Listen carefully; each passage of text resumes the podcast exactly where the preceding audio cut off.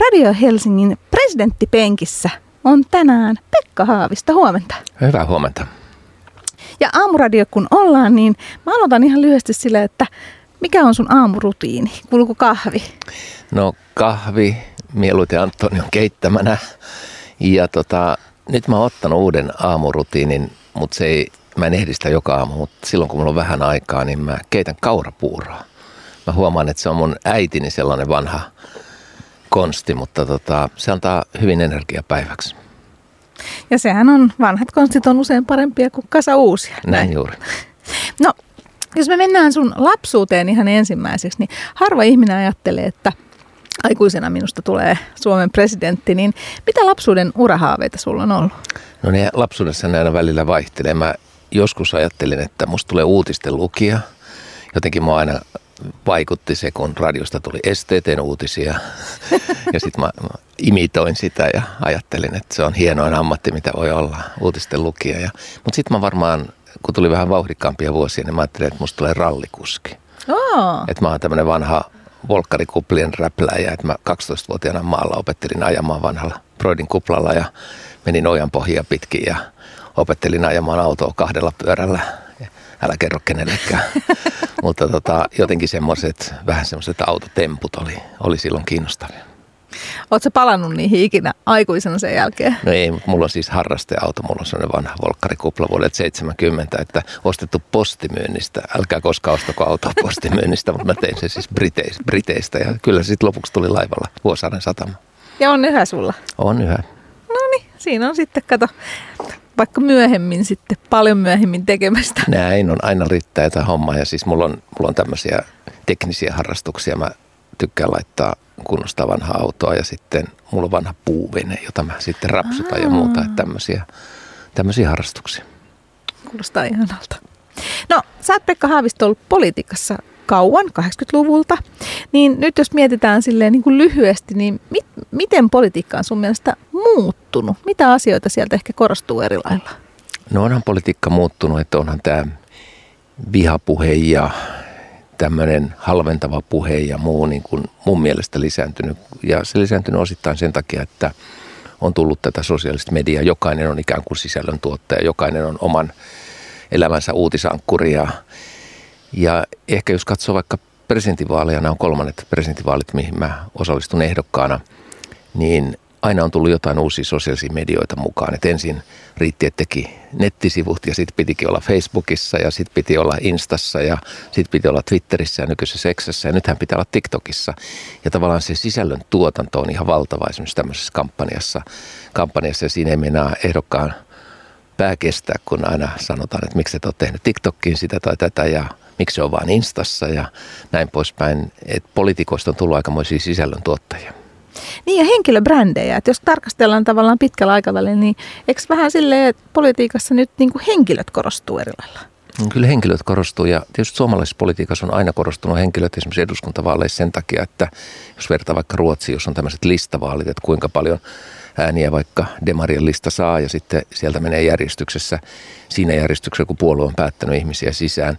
Ja meillä oikeasti ne henkilökohtaiset äänet ratkaisee ja, ja ikään kuin puolue ja siinä vähän varjonkin ja voi, voi tulla eduskuntaan puolueiden ulkopuolelta ja näin poispäin. Että kyllä se henkilöbrändit vaikuttaa. No jos mietitään sitä 2012, sä oot ollut ensimmäisen kerran presidenttiehdokkaana, niin mitä kaikkea on muuttunut ikään kuin sillä välillä? No onhan hirveän paljon muuttunut, tämä tiedotusmaailma on muuttunut, mutta tietysti maailmakin on muuttunut paljon, että me ollaan, eletään paljon – turvattomammassa tilanteessa tällä hetkellä. Ajattelee Itämeren aluetta, ajattelee meidän itärajaa, ajattelee Venäjän hyökkäystä Ukrainaan ja tämän tyyppistä. Ja semmoinen tyypillinen esimerkki olin Ivalossa. Raja Joosepin rajan ylitysasema siellä aika lähellä ja siellä tuli mies kysymään, että hänellä on talo 50 kilometrin päässä rajasta, että myynkö. Aa. Ja mä sanoin, että älä nyt herra jästäs taloas, että kyllä me se raja siinä paikallaan pidetään.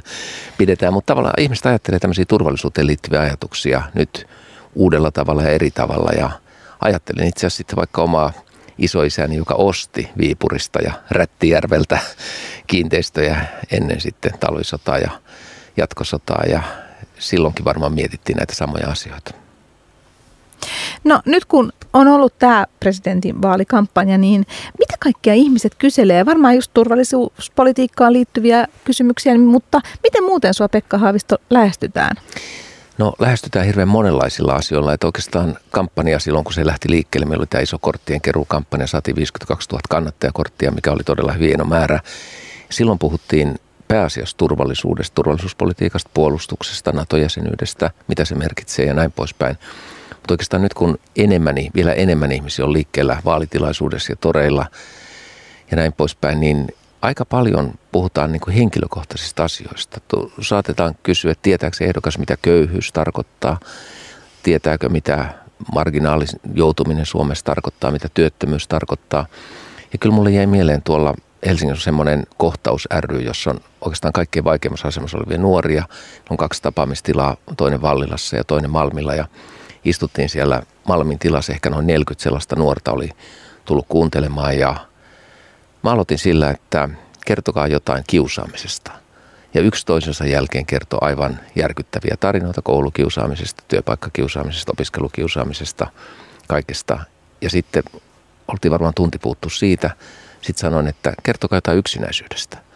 Ja sitten tuli niin kuin toinen purkki, purkki aukesi ja, mm. ja, ja hirveän koskettavia tarinoita. Ja, ja sitten monet sanoi siellä, että hei, että ei ole koskaan näin isossa ryhmässä puhunut näistä asioista aikaisemmin, mutta että jotenkin tuli semmoinen turvallinen olo, että pystyttiin jakamaan ja keskustelemaan. Ja näinkin voi olla, että se, vaikka sitä ei ajattelisi, että presidenttiehdokas tuo mukanaan sitten turvallisen tilan tai turvallisen olon, mutta joskus näinkin voi käydä ja ne, on, ne kertoo paljon Suomesta.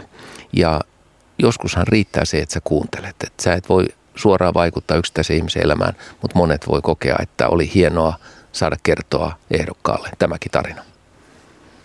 No, mitä sä luulet, Pekka Haavisto, minkä takia presidenttiehdokkaiden kaikki, niin kuin tällaiset henkilökohtaiset asiat kiinnostaa meitä niin paljon? Nythän mediassa on ollut lempipullat ja on ollut kaikki mahdolliset kysymykset jo, niin, niin tota, onko presidentti jotenkin läheisempi kuin esimerkiksi vaikka just eduskuntapuolueiden ihmiset? No mä oon miettinyt tätä oikeastaan silloin jo 2012 kampanjasta asti, koska tuntuu, että, että se tulee hyvin iholle se presidenttikampanja ja joku, joka oli ollut Tari Halosen kampanjassa aikaisemmin, niin varotti mua ja sanoi, että kuule, että silloin viimeisellä viikolla, kun heillä oli Tari Halosen vaalimökki, niin ihmiset tuli kysymään, että mitä kahvia Tarja juo ja mitä sukkahousuja Tarja käyttää.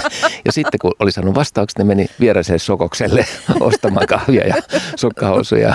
niin tota, ja tämä on totta, että jollain tavalla se, se, se on tärkeää ja, ja kysytään hyvin, kysytään lempiväriä ja kysytään lempi eläintä, vaikka joka esimerkiksi koira tai kissa itsellä, että mistä tykkäät ja näin poispäin. Sitten piirretään kuvia. Mä sain eilenkin niin oikein kehystettynä hienoja kuvia, mitä oli jostain valokuvista piirretty ja näin pois. Tuo villasukkia tuodaan erilaisia, eri värisiä, niin se on kivoja kortteja mukana. Ja tätä ei tapahdu oikeastaan eduskuntavaaleissa, että tätä tapahtuu vain presidentinvaaleissa. Niin ehkä se presidentti on tavallaan, että mä pystyn äänelläni vaikuttaa jotenkin vielä enemmän, mm-hmm. kun se on puhdas niin kuin ikään kuin kuitenkin henkilövaali, että siinä Kyllä. se ääni menee sille yhdelle henkilölle. Kyllä, ja presidentti on vain yksi, eli mm. sekin on jollain tavalla, se on, se, se on sitten se presidentti. No me ollaan musiikkiradio täällä Radio Helsingissä ja tietysti meitä kiinnostaa kaikki musiikkiasiat, niin millainen tota sun musiikkimenneisyys on Pekka Haavisto? No siis mä oon niin ihmeellisen musiikin kuuntelija, että, että kukaan ei ole koskaan kestänyt musiikkimakua. Mä varmaan jo lapsena niin kun piti pysähtyä, kun mentiin maalle, niin kuljun sellille ja soittaa Esa Pakarista juke, jukeboksista, jukeboksista. Ja mä luulen, että mun vanhemmat ja mun sisarukset alkoi väsyä mun Esa Pakarinen intoiluuni, että, mutta tämä oli silloin, kun mä olin pieni. Ja tota, sitten mä oon myöhemmin, mulla on ollut ilo, mä en, mä en itse soita mitään soitinta, enkä ole, enkä ole varsinainen tämmöinen niin kuin heavy user missään musiikissa. Mulla oli paljon ystäviä koulussa ja kouluaikana, jotka oli semmoisia todella, kuunneltiin jatsia ja kuunneltiin piirpaukkeen biisejä ja kuunneltiin Isokynän Lindholm oli meille Jumala, Jumala ne Isokynän biisit ja sitten on kuunnellut kaikki Hektorin ja Juise Leskisen niin kuin, ja sitten tulikin uuden alun musiikki. Mä olin suurin Pelle Miljoona fani, fani ja näin poispäin, tai Ser Snell fani, erilaisen punk kävin keikoilla kuuntelemassa. Ja sitten musta tulikin Rocklehti Rumban kustantaja vähän sattuman kauppaa, eli Miettinen ja Kuusinen, jotka oli aloittanut sen lehden tekemisen, niin tuli, oliko nyt sitten vanhalla ylioppilastalolla vetää hihasta, että nyt on rahat loppu, kaksi numeroa tehty vai miten se nyt menikään ja että voisiko, olisiko, olisiko kiinnostusta alkaa kustantaa ja niin se lähti liikkeelle ja me, me oltiin sitten pitkään Meillä oli tämmöinen perusta ry, joka julkaisi Suomi-lehteä ja me oltiin sitten rumban kustantajia ja sitä kautta tietysti. Ja mä tein jopa rumbaa jotain juttuja. Mä oon haastatellut varmaan Dingoa ja okay. mä oon haastatellut Hektoria ja mä oon haastatellut Edu Kettusta ja näin poispäin. Et mä oon tämmöinen musiikkijournalisti sitten, vähän sivutoimena. No miten musiikki nyt näyttäytyy sun elämässä? Mä tiedän, että sä oot DJ-keikkoja vetänyt tuolla No joo, siis mun huono musiikkimakuni on jatkunut. Siihen ei ole tullut muutosta. Ja tuo Superwood-tapahtumassa Vuosaaressa joitain vuosia sitten, niin pyydettiin soittamaan niin kuin mielilevyjä kertomaan niistä, joten menin sinne ja tunnin verran kerroin mielilevyistä. Ja sitten joku bongas sieltä ja pyysi, että tuut tänne ja tuut tänne. Ja sitten tulikin tämmöinen, ei nyt vyöry, mutta silloin tällöin kysymyksiä. Ja sitten on käynyt jossain opiskelebileissä nyt soittamassa ja, ja jossain Siltasessa ja muissa paikoissa. Ja jostain ihmeen syystä ihmiset tulee kuuntelemaan. No vihjaa vähän nyt tavallaan näitä lempilevyjä, että mitä nämä sitten on, mua No siis siellähän soi Laila Kinnusen pojat ja Oi, se on hyvä. siellä soi Vestan biisejä ja siellä soi Vesalaa ja siellä soi Beatlesia ja kaikkea. Mä yleensä vaan kerron, että mikä, miksi tämä kappale tai tämä musiikki on tehnyt vaikutuksen. Sitten siellä on jotain ihan kreisejä. Mulla kävi Dagens Nyheter – kysymässä tätä samaa asiaa, mitä musiikkia sä soitat. Mä sanon, että kaikkein suosituin on ollut Nisse Helberin Lyklika Gaattan. Ja tämä Dagens Nyheterin toimittaja oli aivan järkyttyneen näköinen, että se on ruotsalaista rautalankamusiikkia, niin saattaa siellä soida myöskin. Oi, se kuulostaa hyvältä. Kuuntelet sä siis vapaa-aikana tätä samaa? Joo, siis nämä, mitä mä soitan, mä oon, siis mä oon huono DJ sen takia, että mä soitan vain lempimusiikkia, niin enkä ota mitään toivomuksia vastaan. Niin, että jos sanotaan, että soita paranoid. Ei, ei, ei, ei. No sitten jos mietitään presidentin asemaa, niin presidentillähän on paljon tällaisia myynnin edistämismatkoja ja virallisia tilaisuuksia sekä meillä että maailmalla. Niin miten sun mielestä Pekka Haavisto suomalainen musiikki voisi näkyä ja voisiko se näkyä paremmin? No mun mielestä voisi näkyä paremmin ja mä oon ollut, ollut useampana vuonna esimerkiksi tuolla musiikki- ja mediatapahtumassa Tampereella ja näistä asioista just silloin puhuttu, että meidän tähän Sauna Sibelius profiiliin mahtuu kyllä monta muutakin asiaa. Siihen mahtuu tietysti kääriä ja siihen mahtuu monet suomalaiset bändit, joilla on ollut hieno menestys maailmalla.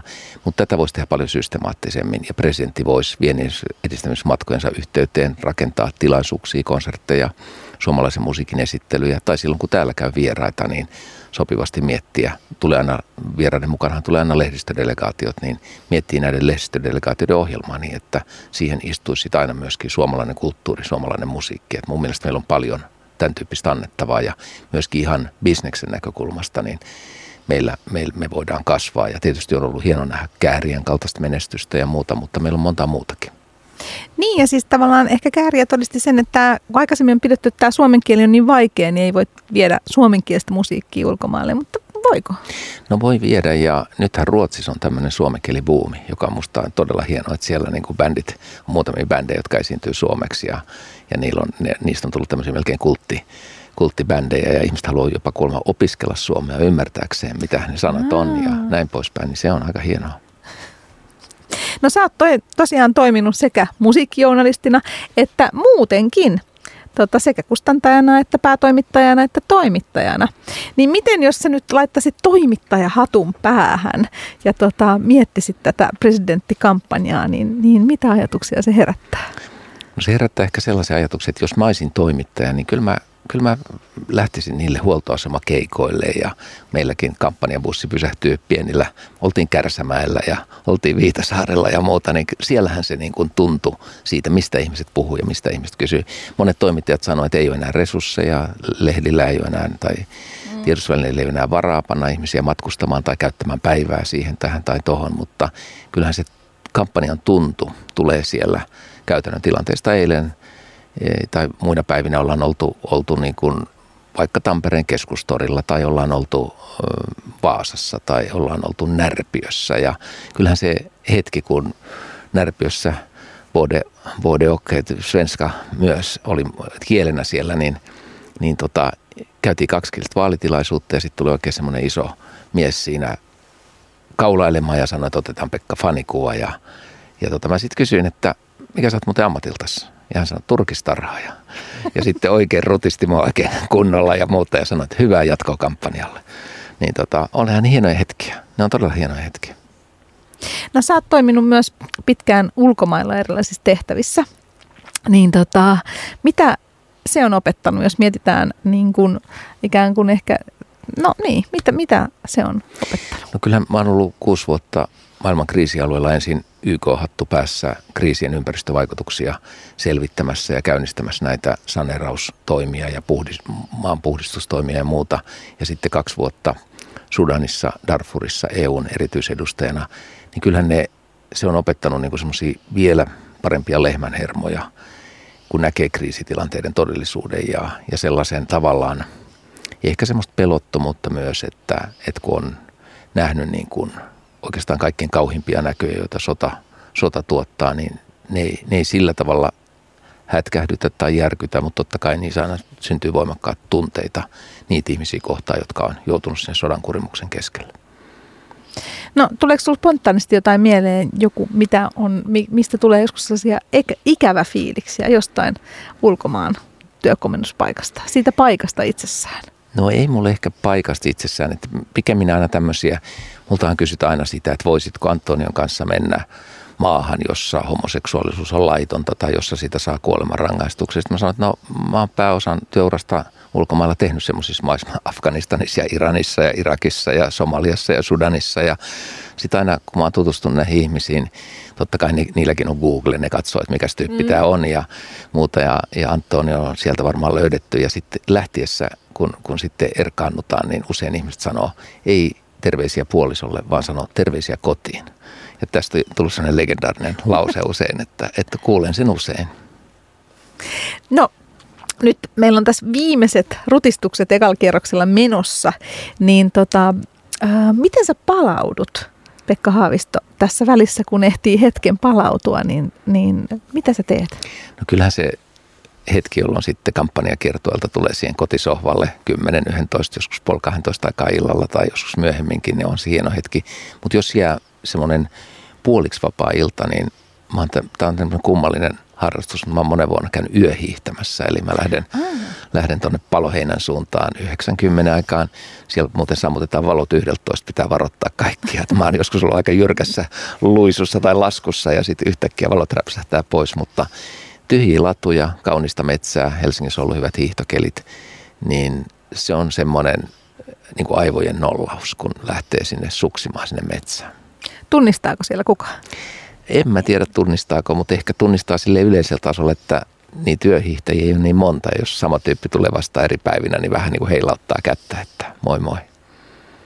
No, miten muuten, jos mietitään nyt kampanjoiden ulkopuolella, niin onko suomalaiset sellaisia, että ne tulee tavallaan juttelemaan? Säkin oot kuitenkin politiikasta hyvin pitkältä ajalta tuttu, niin jos nyt mietitään, ei tätä kampanjaa vaan niin kuin muuten, että oot jossain, niin tuleeko ihmiset spontaanisti juttelemaan? No, tulee aika hyvin juttelemaan, että jos mä jossain odotan junaa vaikka tai, tai käyn kaupassa tai muuta, niin, niin ihmiset tulee jonkun asian kanssa tai sitten vaan sanoo moi ja, ja, tai että ollaan nähty siellä ja siellä, muistatko?